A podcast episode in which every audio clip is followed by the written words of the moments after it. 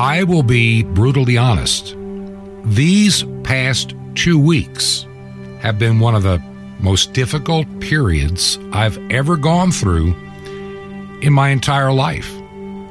I mean, so many things have happened in these past two weeks. This is Truth to Ponder with Bob Biermann. It was two weeks ago today that I got, I had a phone call to tell me that somebody that I know quite well, somebody that's also in ministry like I am, a pastor of a church in the St. Augustine, Florida area, had been accidentally struck and killed by a car. He had been crossing a street, apparently didn't see a vehicle that was turning and was not hit that hard but knocked over, and uh, apparently caused severe enough head injury that he died a few days later. And it was all happening at the same time that that my wife and I are needing to be on the road from Florida to Georgia. And no matter how I tried to put the schedule together, there was just no way for us to be both in Georgia and Florida at the same time. It was difficult. Well, it didn't end there. We did make it to Georgia as planned. There's so many things that we have been trying to piece together here in Georgia. I'll talk about that in just a little while, what we're up to. And then I get word that, and then you got to understand something and, and kind of follow along with me. Complicated family situations. I know that many, many of us have them. Not things that we did, but it is, it is what it is. You know, unfortunately, there are a lot of uh, sad cases of divorces and remarriages and stepkids and that and the other within your family structure.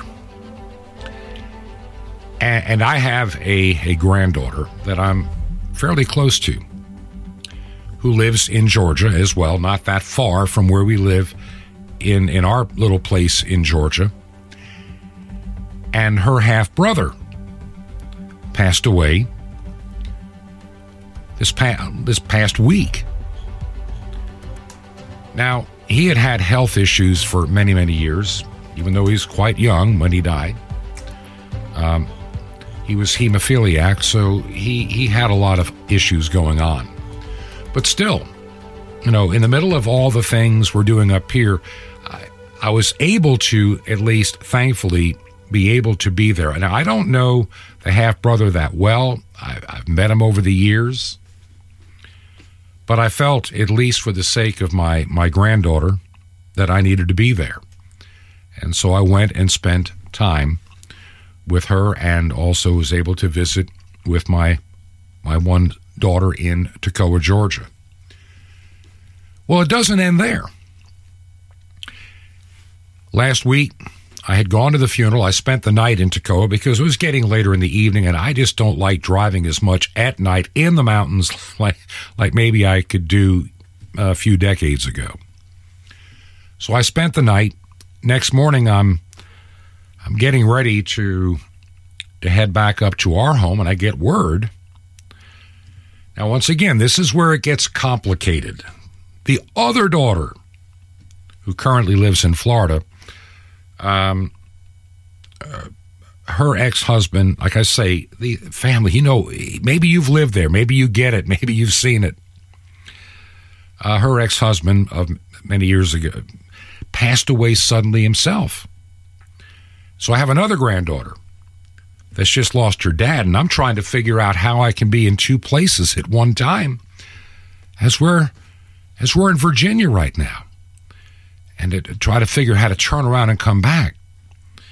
Now, in the case of that particular son in law, I was never close, never really knew him that well. Um, I've known the granddaughter. Uh, she was not in his custody for all those years. So you can imagine dealing with three unexpected deaths in two weeks' time along with everything else that has been you know, placed upon me. And I was thinking the last time I, I, think I was ever under this kind of a stress was maybe back in 2004 when I when I lost my first wife to cancer. I mean, it was a very difficult time. But it reminded me of something, and this is where I want to share some thoughts at the beginning of the program today. And then and then look at some of the news out there that sometimes gets missed. Life, as St. Paul reminds us, is but a vapor. None of us, none of us are ever guaranteed how much time we have. It was a year ago, a little over a year ago. Another friend of mine in ministry, also younger than I am, unexpectedly passed away. And he and his wife were making these great plans to, you know, finally he had had a career in media, but also ministry. And he had worked hard and long, and they they had had a motor home, and they they had decided as much as they liked Florida, they decided to live in the mountains of East Tennessee. And they had found a, a piece of property. They had a builder and they were getting started on building their dream home when his life got cut short the day after Easter in in 2021. And we were in Georgia at the time, but we were able to I was able to work it out to to travel to Florida for that funeral and and get back. Let's be totally honest. Life is but a vapor, as St. Paul reminds us. We're here today and we're gone in a flash in the grand scheme of things over these millennia. In the example of this son in law, even though technically an ex son in law, I really have not spent a whole lot of time with him. I mean, very little in, in, in many, many years he got up the other morning to go to work, as he always did, early in the morning, and was getting ready for work when he collapsed of a massive heart attack at a young age. And all the plans that he had been making for himself, like the house he was going to be moving into this past weekend, which didn't happen, all these great laid out plans of things you're going to do. Like I mentioned, my my good friend in ministry who passed away a year ago was looking forward to a retirement and he and his wife decided to to leave Florida and they decided they wanted to live in the mountains at least for a season. And and they were they had just bought some land in East Tennessee and they were they were so looking forward to having those years after all those years of work and labor. I look at the things that I want to get accomplished in life, ministry and otherwise, and I have to recognize for myself what are the limitations? What what's going to happen if something was to happen to me? What are the things that I need to be doing? What are the things that I don't need to be worrying about? What things can I do? What things can't I do? I, I know for one of the first times in my life, I'm having to realize that I have some you know, legitimate limitations. I'm not 35 or 40 anymore. I know that driving is not as easy as it once was to hop in the car and drive, oh, four or five hours was nothing and then turn around and do it again. I can't do it anymore. Sometimes when I'm driving in the mountains, I, I have a little bit of vertigo and I, I have to slow down or swap drivers. And so I'm realizing that I, I had to say no for this service tomorrow. As much as my heart is with them, there's nothing I can do. I need to recognize that the time that I have needs to be used very cautiously and very carefully. My wife and I were talking about this. We were trying to figure out what what should we do?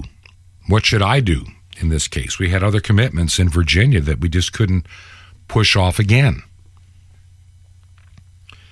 And you have to wonder, you know, what how do you deal with it? And then, then I recognize something.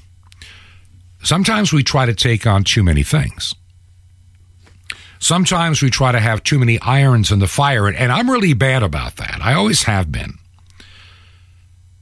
And, and, I don't, I guess maybe I've been trying to all my life. Maybe you're in the same boat. And, and I hope that if you're listening today, maybe this is the first time you've ever heard this program, Truth to Ponder, or somebody has just shared this as a podcast with you and, and you're going to learn something maybe about yourself.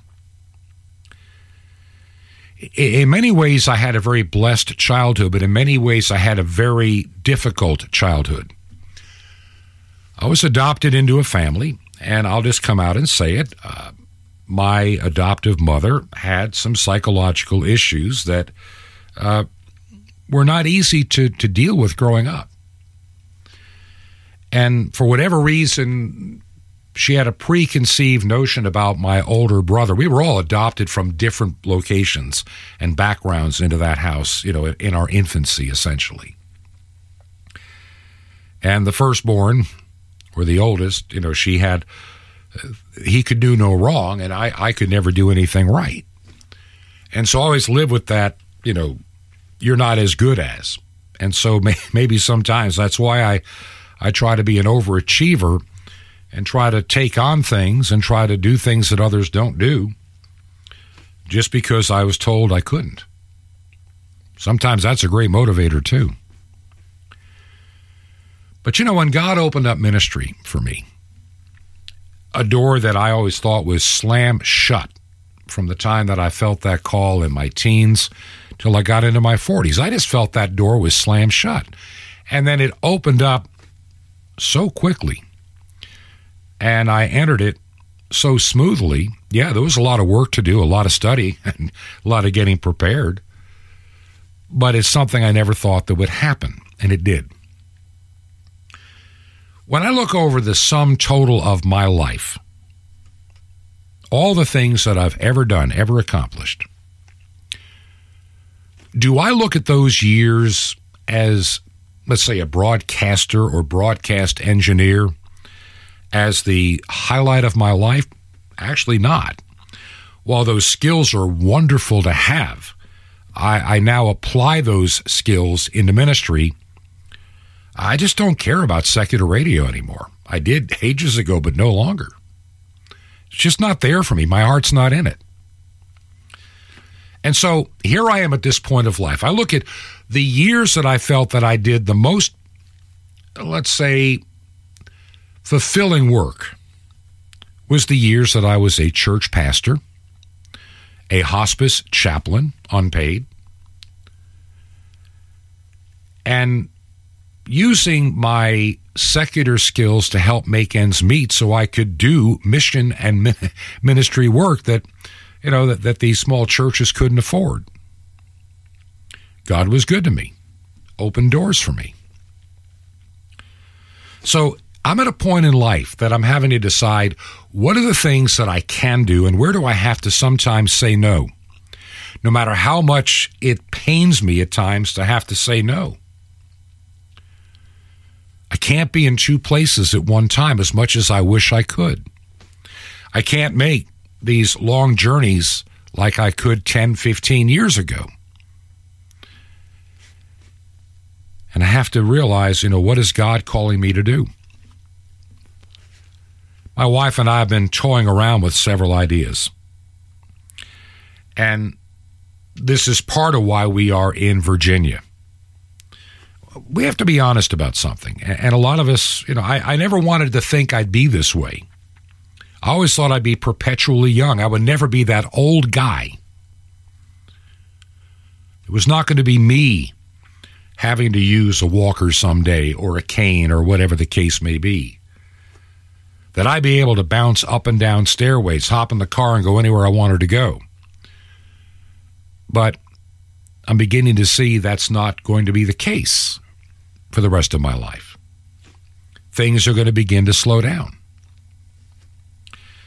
But I don't want to just be a sidelined retired guy either. That doesn't work. So, what things can I do? What things should I do? And what is God leading me and my wife to be doing? Now, this, this radio program, it takes a lot of work, and I love it. And, and I really believe that this is one of the things that I should continue to be doing. If anything, if anything, I need to push away other work that I had been doing, other things that I have offered to help with, because there's only so many hours in the day. And there are times, and I'm going to be brutally honest with you, especially those that have listened for any length of time.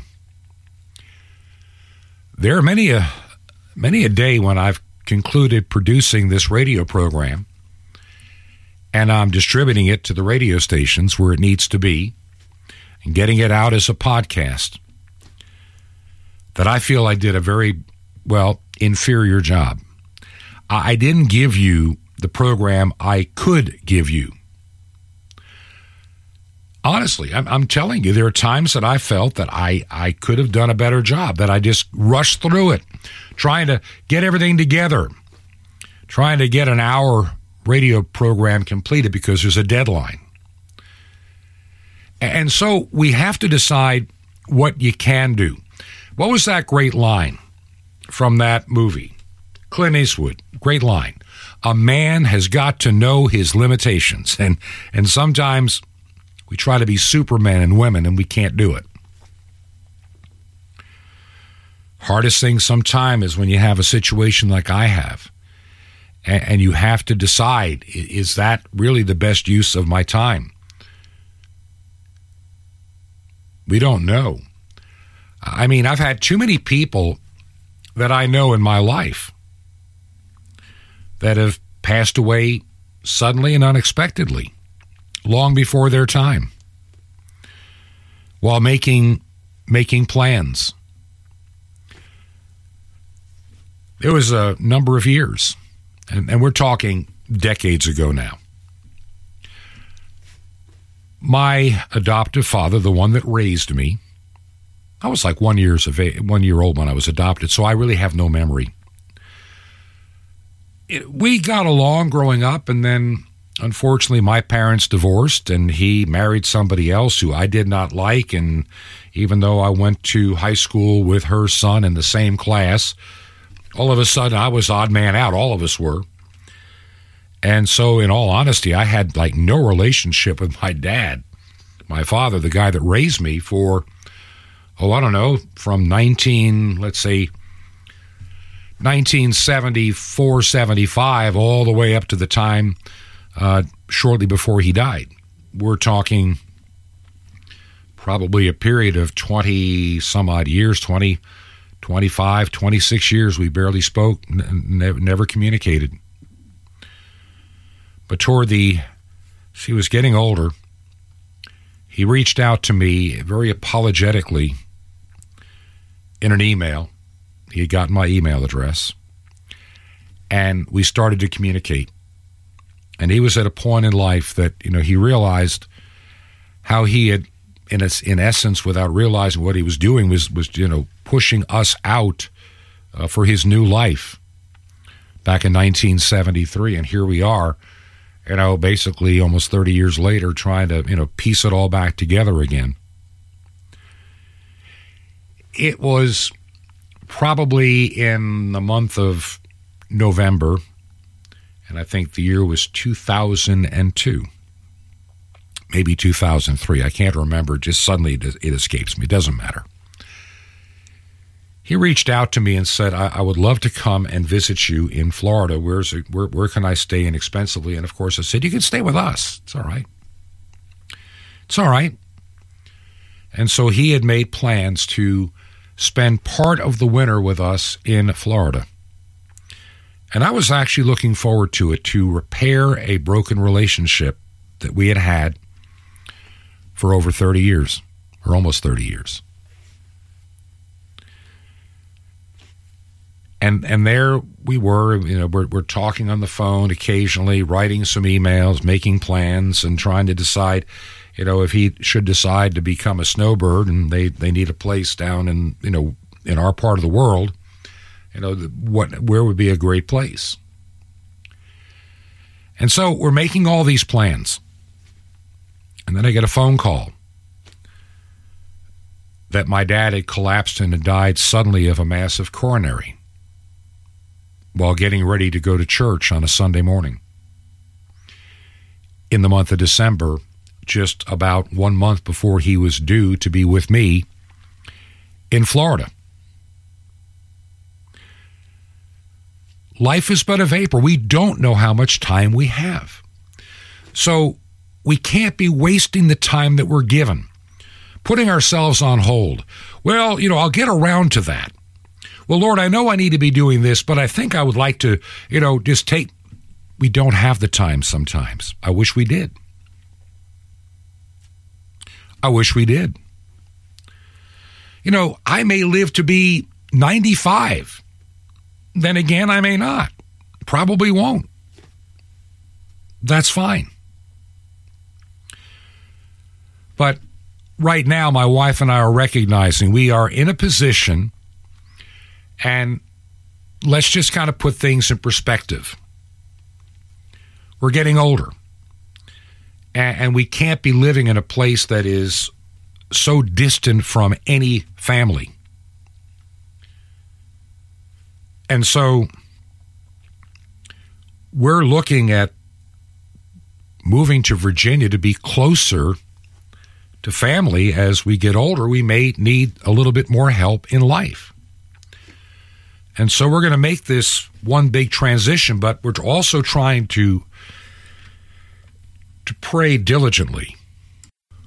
What is the ministry component? What is the ministry component to all of this. We're not going to some house somewhere in extreme southwest Virginia with wonderful scenery and very pleasant and friendly neighbors just to rust out and retire. What kind of ministry should I have? Oh, we've thought about, you know, maybe getting a little bit of property where we can have a home, maybe a, a chapel on the property, maybe something else where people can gather. But is that what I'm called to do? I don't know. Maybe maybe that's a vision I have that'll be a shared ministry with some other family, some other individual. Maybe it's not all up to me. I realize how much time it takes me to do this radio program. Yeah, it's only an hour show, yeah.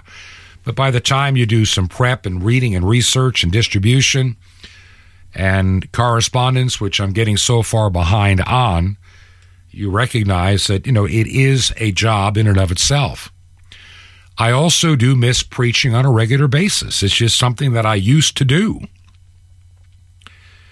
And maybe some kind of a, a small ministry, part time or full time, along with the radio program, is where I need to be. And then encourage others to take on their work. In other words, my wife and I decided the other night I can't do it all as much as I would like to. And as I get older, I'm going to probably be doing a little bit less. That's just the reality. Because truly, life is a vapor. And, and so what do we do at this point in our lives? Now, maybe maybe you're listening and you're my age. Maybe you're retired already. Maybe you're going to be retiring. Maybe you're a lot younger. I see the world going into a totally different time than we've ever seen it in the years that I have been on this planet.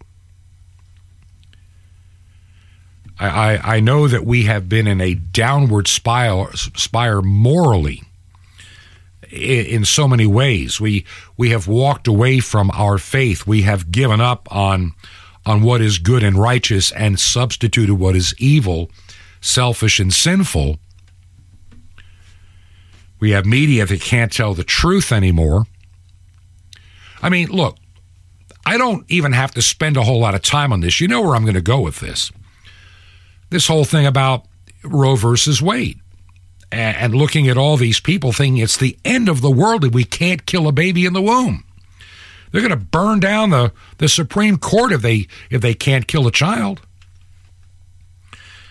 I saw a posting somebody made. Somebody shared it before that person deleted it. They said, I wish I could be carrying Donald Trump's child just so right before birth I could have it pulled out and hack it to death.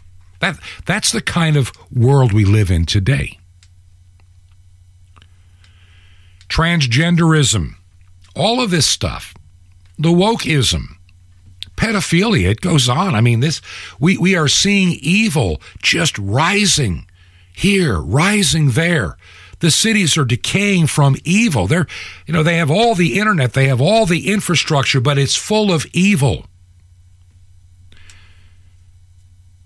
Even small town America is not as safe as it used to be. The church of 50 years ago, for the most part, as we knew it, doesn't exist. Once faithful church bodies are apostate and spit on the face of our Lord Jesus Christ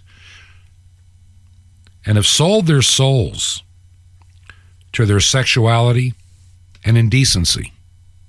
It's just where it is. They gather together claiming that God celebrates their sin with them. And so let's celebrate sin instead of asking forgiveness of sin. And the only sin left in those woke churches is not accepting immoral behavior. If you don't accept immorality, then that's a sin in their book. A statistic I'm going to keep driving home until you can quote it to everybody in a split second's notice. The majority of people living in the United States have nothing to do with anything related to religion, Christianity, or church. They're, they're done. They're over. They're, they're gone.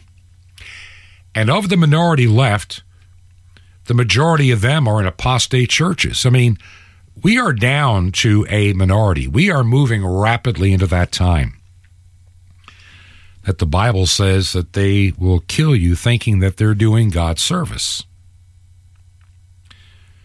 Canada, people trying to worship during the pandemic, you know, they, they they're being imprisoned, fined. Yet certain things were always permissible, but not church. The same was true in a lot of places here in the United States. Church was singled out. Christians were singled out. You very seldom saw a mosque singled out, but a church, yes. A conservative Orthodox synagogue, yes.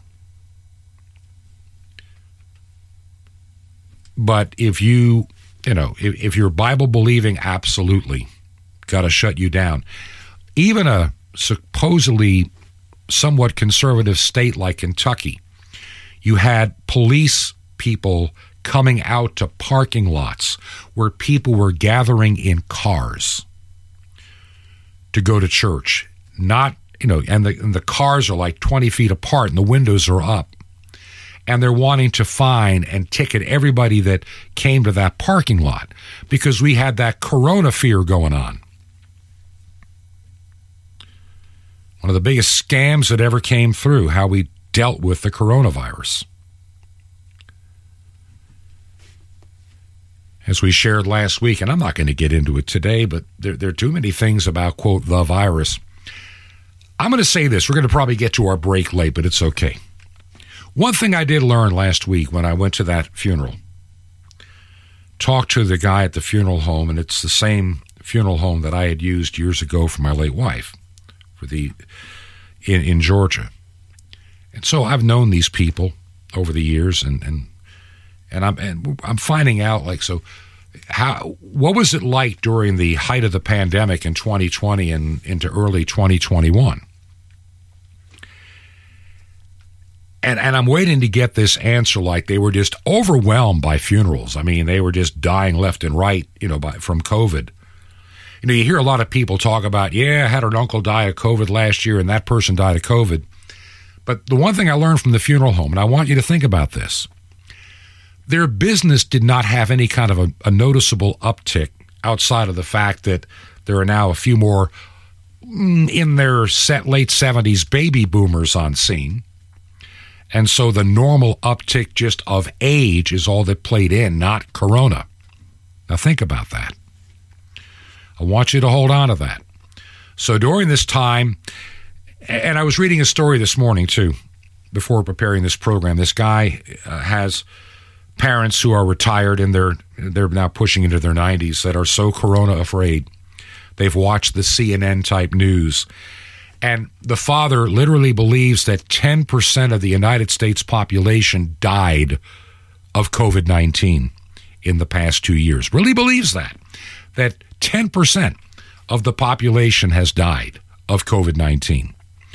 And you and, and he said it's so sad. You try to tell them that's not true. You try to tell them the average age of somebody dying of coronavirus is actually older than the all cause age of death. They don't want to hear it. They don't want to believe it.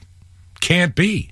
They believe like that video from China that people in their healthy 30s walking down the street grasping their their their their mouths and their their throats and they collapse and are able to break their fall by the way to the ground and the hazmat guys carry the body away. They were believing it. And they're still running around wearing a face covering because they believe the magic mask will protect you from any and all viruses. And they're just buying hand sanitizer by the gallon living in fear not a way to live. Absolutely not a way to live. The truth is that mortician said something last week to me. He said, Yeah, we now have more funerals than we have ever had before. It's getting hard to schedule. But guess what? They're not dying of COVID 19. They're dying unexpectedly at younger ages. They're dying more of cancers. They're, they're dying of blood clots. They're dying of all kind of things and all across the age spectrum. And yeah, so there has been an increase of people dying in their working years, like you know, age 20 to 64. There's been a an extremely noticeable increase.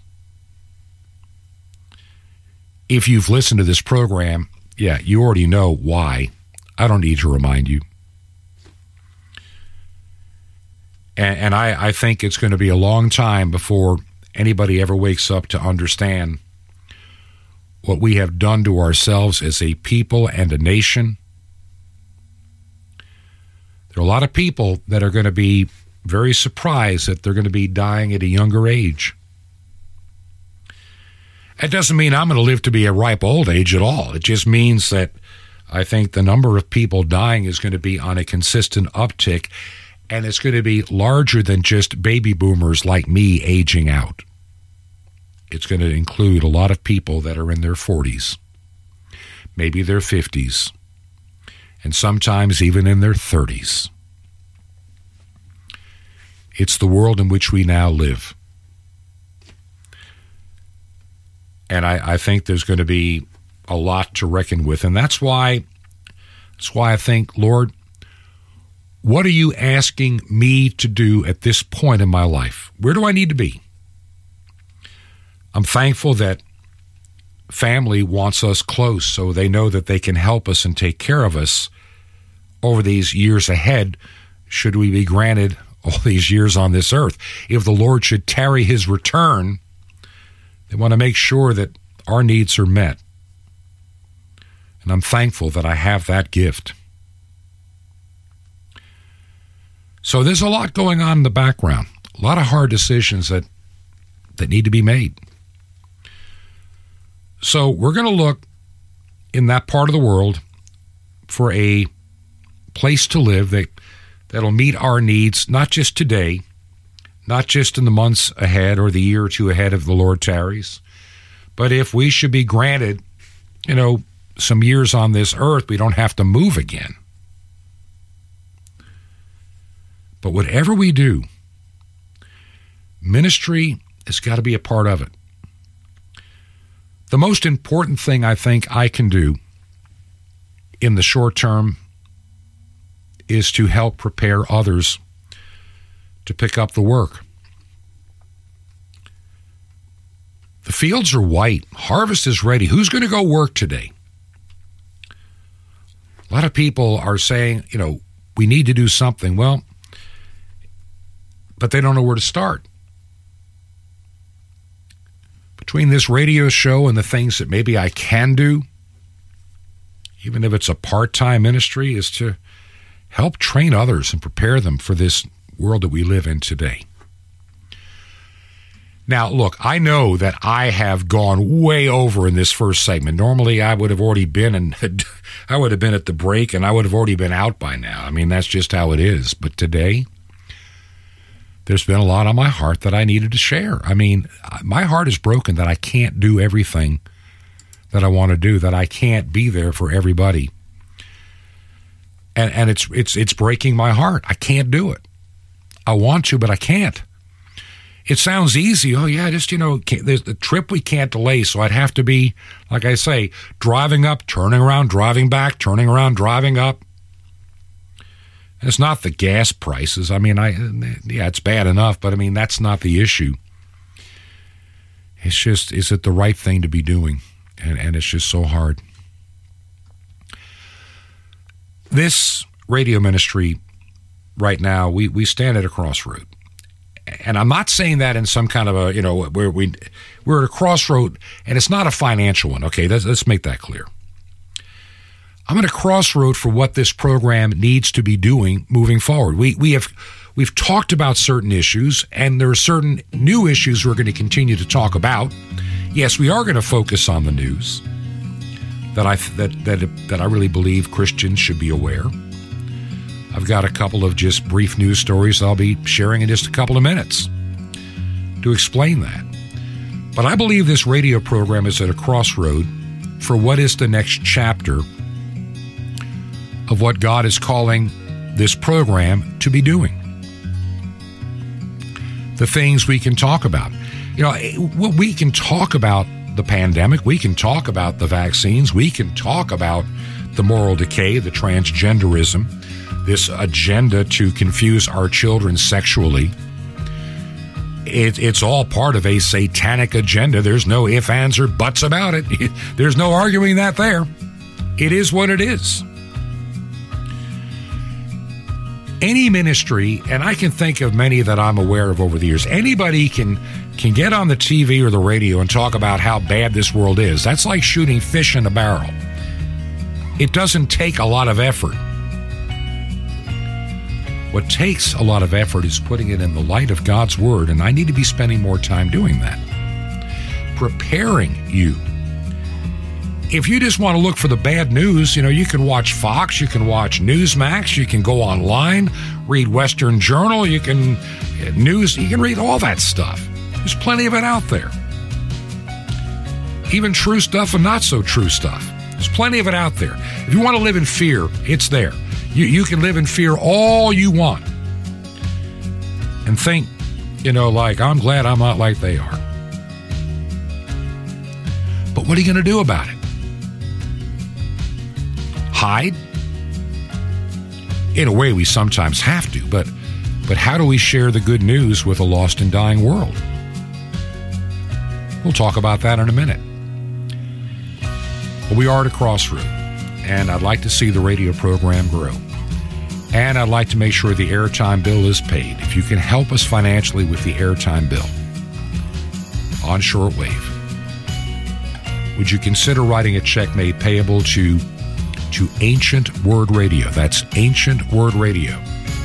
And the address is 5753 Highway 85 North. That's 5753 Highway 85 North. Number 3248 That's our secure box. Number 3248. The city is Crestview, one word. Crestview, Florida. Crestview, Florida. And the zip code is 32536. That's 32536. And if you're listening on shortwave or as a podcast, let me know. You can send me an email at bob at truth, the number two ponder.com. That's bob at truth, the number two, the word ponder.com. This is Truth to Ponder with Bob Biermann. The bride in curlers.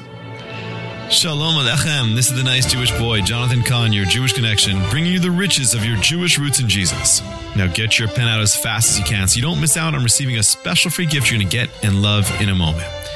Every bride seeks to appear beautiful in the eyes of her groom, but it's often an involved process, an expensive process, and a long process. So, in the ancient Hebrew marriage, the bride and groom would stay separate for a year. The groom would prepare a place for the bride, and the bride would prepare herself for the groom. Her mission was to get ready and make herself beautiful. Now, anybody who's witnessed a woman getting beautiful or making herself beautiful or trying to knows that things often get worse before they get better. A woman covered with facial cream and a head full of curlers isn't very beautiful. You see, sometimes looking uglier is a necessary part of becoming more beautiful. And so, in the same way, if you're born again, you're the bride. And now is the time of your preparation. That's why you and Messiah are separated. So you can become beautiful. This is the time given for you to prepare for the marriage, to become beautiful, to become beautiful in his eyes, beautiful in spirit, beautiful in love, beautiful in faith, beautiful in joy, beautiful in peace. But you know, becoming beautiful is usually an involved process and not overnight. And often, before we become more beautiful, we must appear less beautiful, even ugly, in the mirror, in our own eyes. So if you're looking at yourself and your heart and your attitude and your spirituality and your selfishness, it can be pretty scary, pretty ugly. But don't be discouraged because in seeing her lack of beauty, that's how the bride becomes beautiful in the Lord. So you're not the picture of beauty or spirituality. It's okay. This is the time of your preparation. You don't have to be beautiful. You have to become beautiful. While more ask for the sound of the bridegroom. Now, the free gift for you. From the sands of Judea to the wings of the cherubim to the writings of the rabbis, the awesome long hidden mystery now revealed, the mystery of the temple doors. You'll love it. And Sapphire is guaranteed to bless your socks off. How do you get all these free gifts? Easy. Just remember Jesus' real Hebrew name, Yeshua, and dial it. Just dial 1 800 Yeshua 1. You'll be so blessed, but call now. That's 1 800 Yeshua, Y E S H U A 1. I invite you to minister with me together, bringing salvation to God's chosen people, Israel, and to the unreached peoples of every nation on five continents with over a billion people. Just call now 1 800 Yeshua 1. That's Y E S H U A 1. Or write me direct.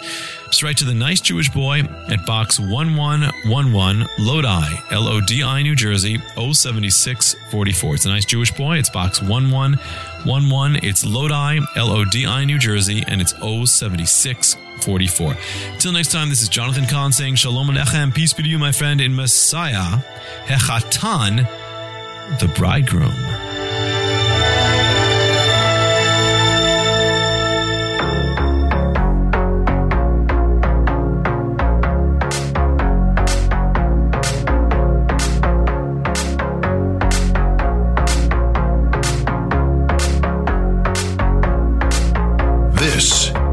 Truth to Ponder with Bob Biermann. And welcome back to part two of our Monday edition of Truth to Ponder.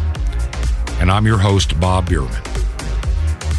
Well, I know I went long in that first segment, and I apologize, but as you probably could gather, there was a lot on my heart and my mind, and your prayers right now mean more to me than anything. Um, I don't know why this has been so difficult these two weeks. Losing friends, losing, even though they're parts of my family that I'm not all that close to, I know those that were close to them who are close to me, it's not easy. And I wish that there was more that I, I could do for them. Sometimes you have to recognize, you know, there are limitations. There are limitations. What I do know, what I do know and what I fully understand is we are living in a time where we are on information overload.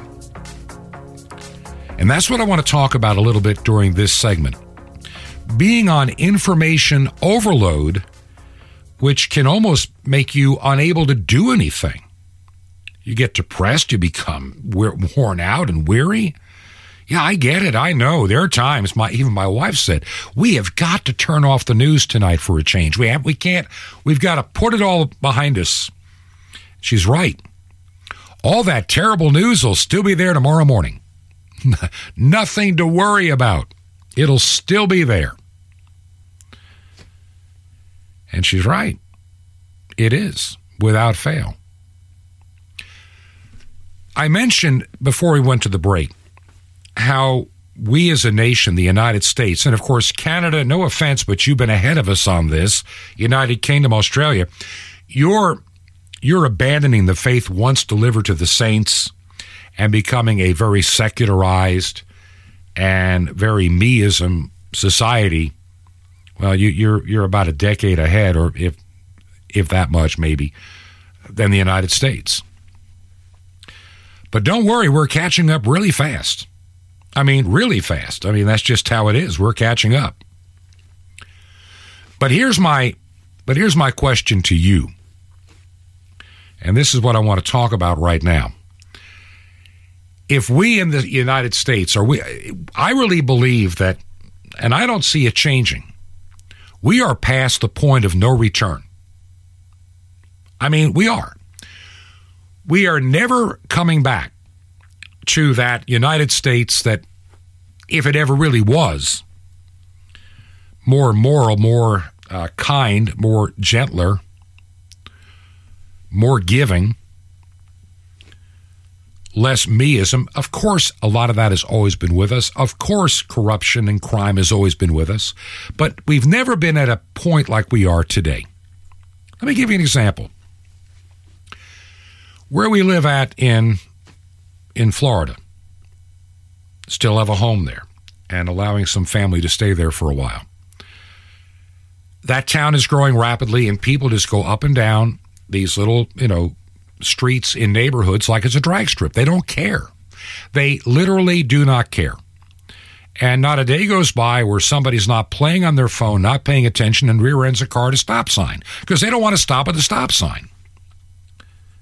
Now, we've always had lousy drivers. We've always had people that are obnoxious, but not at the vicious level we have today. We, we, we have nothing, we don't have any kind of filter anymore. People on social media, they drop F bombs and bad language, not just on social media, but, you know, at McDonald's or, or the local grocery store. People don't care anymore. There's no filter. There's not even a modicum of trying to be, you know, neighborly. It's gone. We are at a pass. We are we are past a point of no return, morally, spiritually, ethically, and I think even coming really soon financially. There are a lot of things coming down the road we'll talk about a little bit later this week. We're not going to have quite enough time today. I don't think so. But we have to recognize that we are at a time that don't don't be running around. I, I, look. A lot of you send me videos and links that are important, and I get it, and and the, there's a lot of good information there, but I can't view it all. There's 24 hours in the day, and I need to sleep at least some of them. And it's nice occasionally to spend a little time talking to my wife when I can. And these, you know, past almost two weeks up here, uh, coming out of Florida, we have been very busy just trying to get our place in Georgia ready to put on the market. Because we have come to the conclusion it is time to sell this place that God gave us. And I really believe that God gave us this place in order for the appreciation to be what it is, to allow us to do the things that God wants us to do for the next chapter of our lives. This is primarily, it's not just a decision to have where we will eventually settle down, but also, I believe, to bring us into a place where, for the first time in a long time, the ministry options could be, shall we say, significantly bigger but without putting as much, you know, demands on our abilities. And I also believe it would be a place where God is already preparing others that are maybe already there. We'll find out. But right now, there's so many orchestrated distractions out there. Now, obviously, somebody at the Supreme Court last week thought it was a good idea to let the world know that Roe versus Wade may be overturned. Time to get the Antifa type riots going. Let's burn it all down. Let's destroy America because we can't kill babies. It is the worst thing that ever happened since not allowing our seven year olds to choose their gender and have life altering surgery. We are chasing a lot of stuff out there. A lot of stuff. While missing while missing a lot of the bigger stories. There's going to be some some, you know, food supply issues. Now a lot of people are saying, you know, because of this fire or that fire and I mentioned last week. Somebody pointed out to me that knows a lot more than I do. And don't get mad at me for saying this. Those stories are very interesting to see that there's been over the course of a year about 20 some odd fires at food processing plants. But that represents one in a thousand plants. And you start going back over four or five years, and that's kind of the, the normal number, unfortunately, in industrial fires. But what's really important is why is gas going up? Why really is rent and prices going up? Why is food prices going up? And I'm, I'm going to tell you, you, you may disagree, and I've seen all the videos you've sent, but doing a little bit of research, the, the, the fires at these processing plants have so little influence on any of that. It's because cost of fertilizer and feed has been going up we have been so dependent in the United States on countries that are not necessarily always our friend for too many things that we seem to always need. Computer chips out of China. Where does a lot of the fertilizer stuff come from? Ukraine. You're beginning to see the picture the things we in the United States and Canada used to do for ourselves, we have put out there in the global world to make a bigger profit. But we've done it with people that are oftentimes, they're not our friends. And you have the Biden administration really pushing the Klaus Schwab Great Reset in the background, medical tyranny in the background, all these things that are really important. We're, we're running around chasing, we're chasing the symptom, not the root cause. And all these distractions. Listen, here's why Roe versus Wade is a big distraction. And I believe it was a distraction by design. Everything going on with the Ukraine narrative is a distraction by design. Because if everybody's running around worrying about Ukraine, if everybody's worrying about Roe versus Wade and CNN and, and even a lot of the mainstream media, even even Fox News misses the bigger picture, except in a couple of their programs.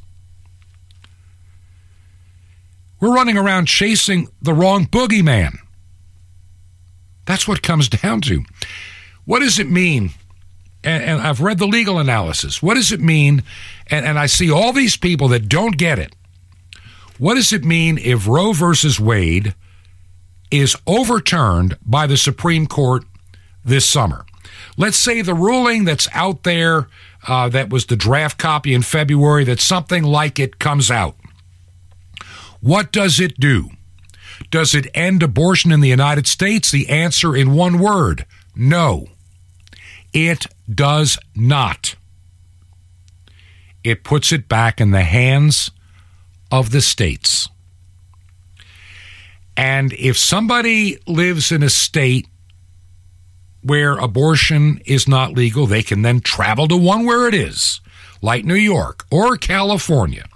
Probably because Northern Virginia has so many Democrats and federal government employees, even a state like Virginia, it's going to be hard to get rid of it.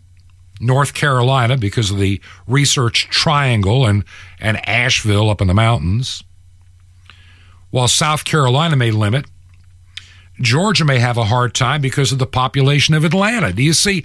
It's not going to end abortion yet. Everybody thinks that it is. I see people that I know.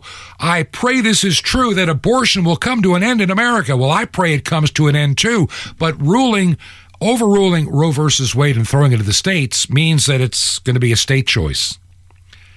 And trust me, about half the states, it's going to be business as usual. And the ones that aren't, people can simply travel. We're running around waiting for Antifa like riots to occupy our minds away from the real dangers around us. Crops that are not being planted because seed cost, fertilizer cost are too high. We're not hearing about that. We're also seeing that Things like the COVID 19 vaccinations are causing pregnancy issues, birth defects, and infertility. We can't talk about that. Those aren't the important things. We're going to talk about Roe versus Wade. Transgenderism is important. Wokeness, critical race theory, they're, they're important. They need to be dealt with. But don't get so fixated on certain things that you don't see the real dangers that are lurking right around the corner. I don't trust the elections coming up. 2020 got stolen. Don't think that this one can either. And don't put your faith and hope and everything of your life into a politician and an election. This year, in November, will mark 50 years of my voting. It's not fixed, and it, and it will not be fixed in my lifetime. It'll never be fixed in the ballot box. There's too much evil in this world that will find a way to steal the vote, tip an election, and have you looking, you know, like the magician does, you know, sleight of hand. Ooh, look over here, look over here. While the real issues are happening over there.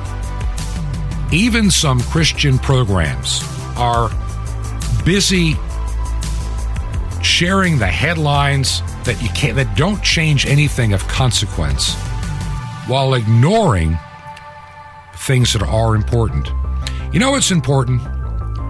You know what really is important to me is sharing the good news, training others to share that good news, to create disciples, to create leaders for the church that is coming what I say about what I mean by the church that is coming, the church as we know it is a dead entity because we know they can be shut down oh, by a virus. Even if it isn't a real virus or a man made, whatever, it can be shut down because of fear, like that older couple. 10% of the population die. They didn't. Not even 1%. Not even a half of 1%. Fear and misinformation, and indoctrination are doing our world in. And this radio program and the remaining days that God gives me on this earth have got to be dealing with a ministry that helps everybody in that regard. I can't do it all, though I have some thoughts that I'll be sharing, maybe tomorrow. If you believe in our ministry, would you consider helping us financially? If you can, make a check payable to Ancient Word Radio. Ancient Word Radio. Mailing address 5753 Highway 85 North, 5753 Highway 85 North, number 3248. That's number 3248 City, Crestview. Crestview, Florida. Zip code 32536. Zip code 32536. You can also support us from the website. This has been Truth to Ponder with Bob Biermann. To find out more, visit our website, truth, the number two, and the word ponder.com. That's truth, the number two, ponder.com. Truth to ponder, shining the light of truth in a darkening world.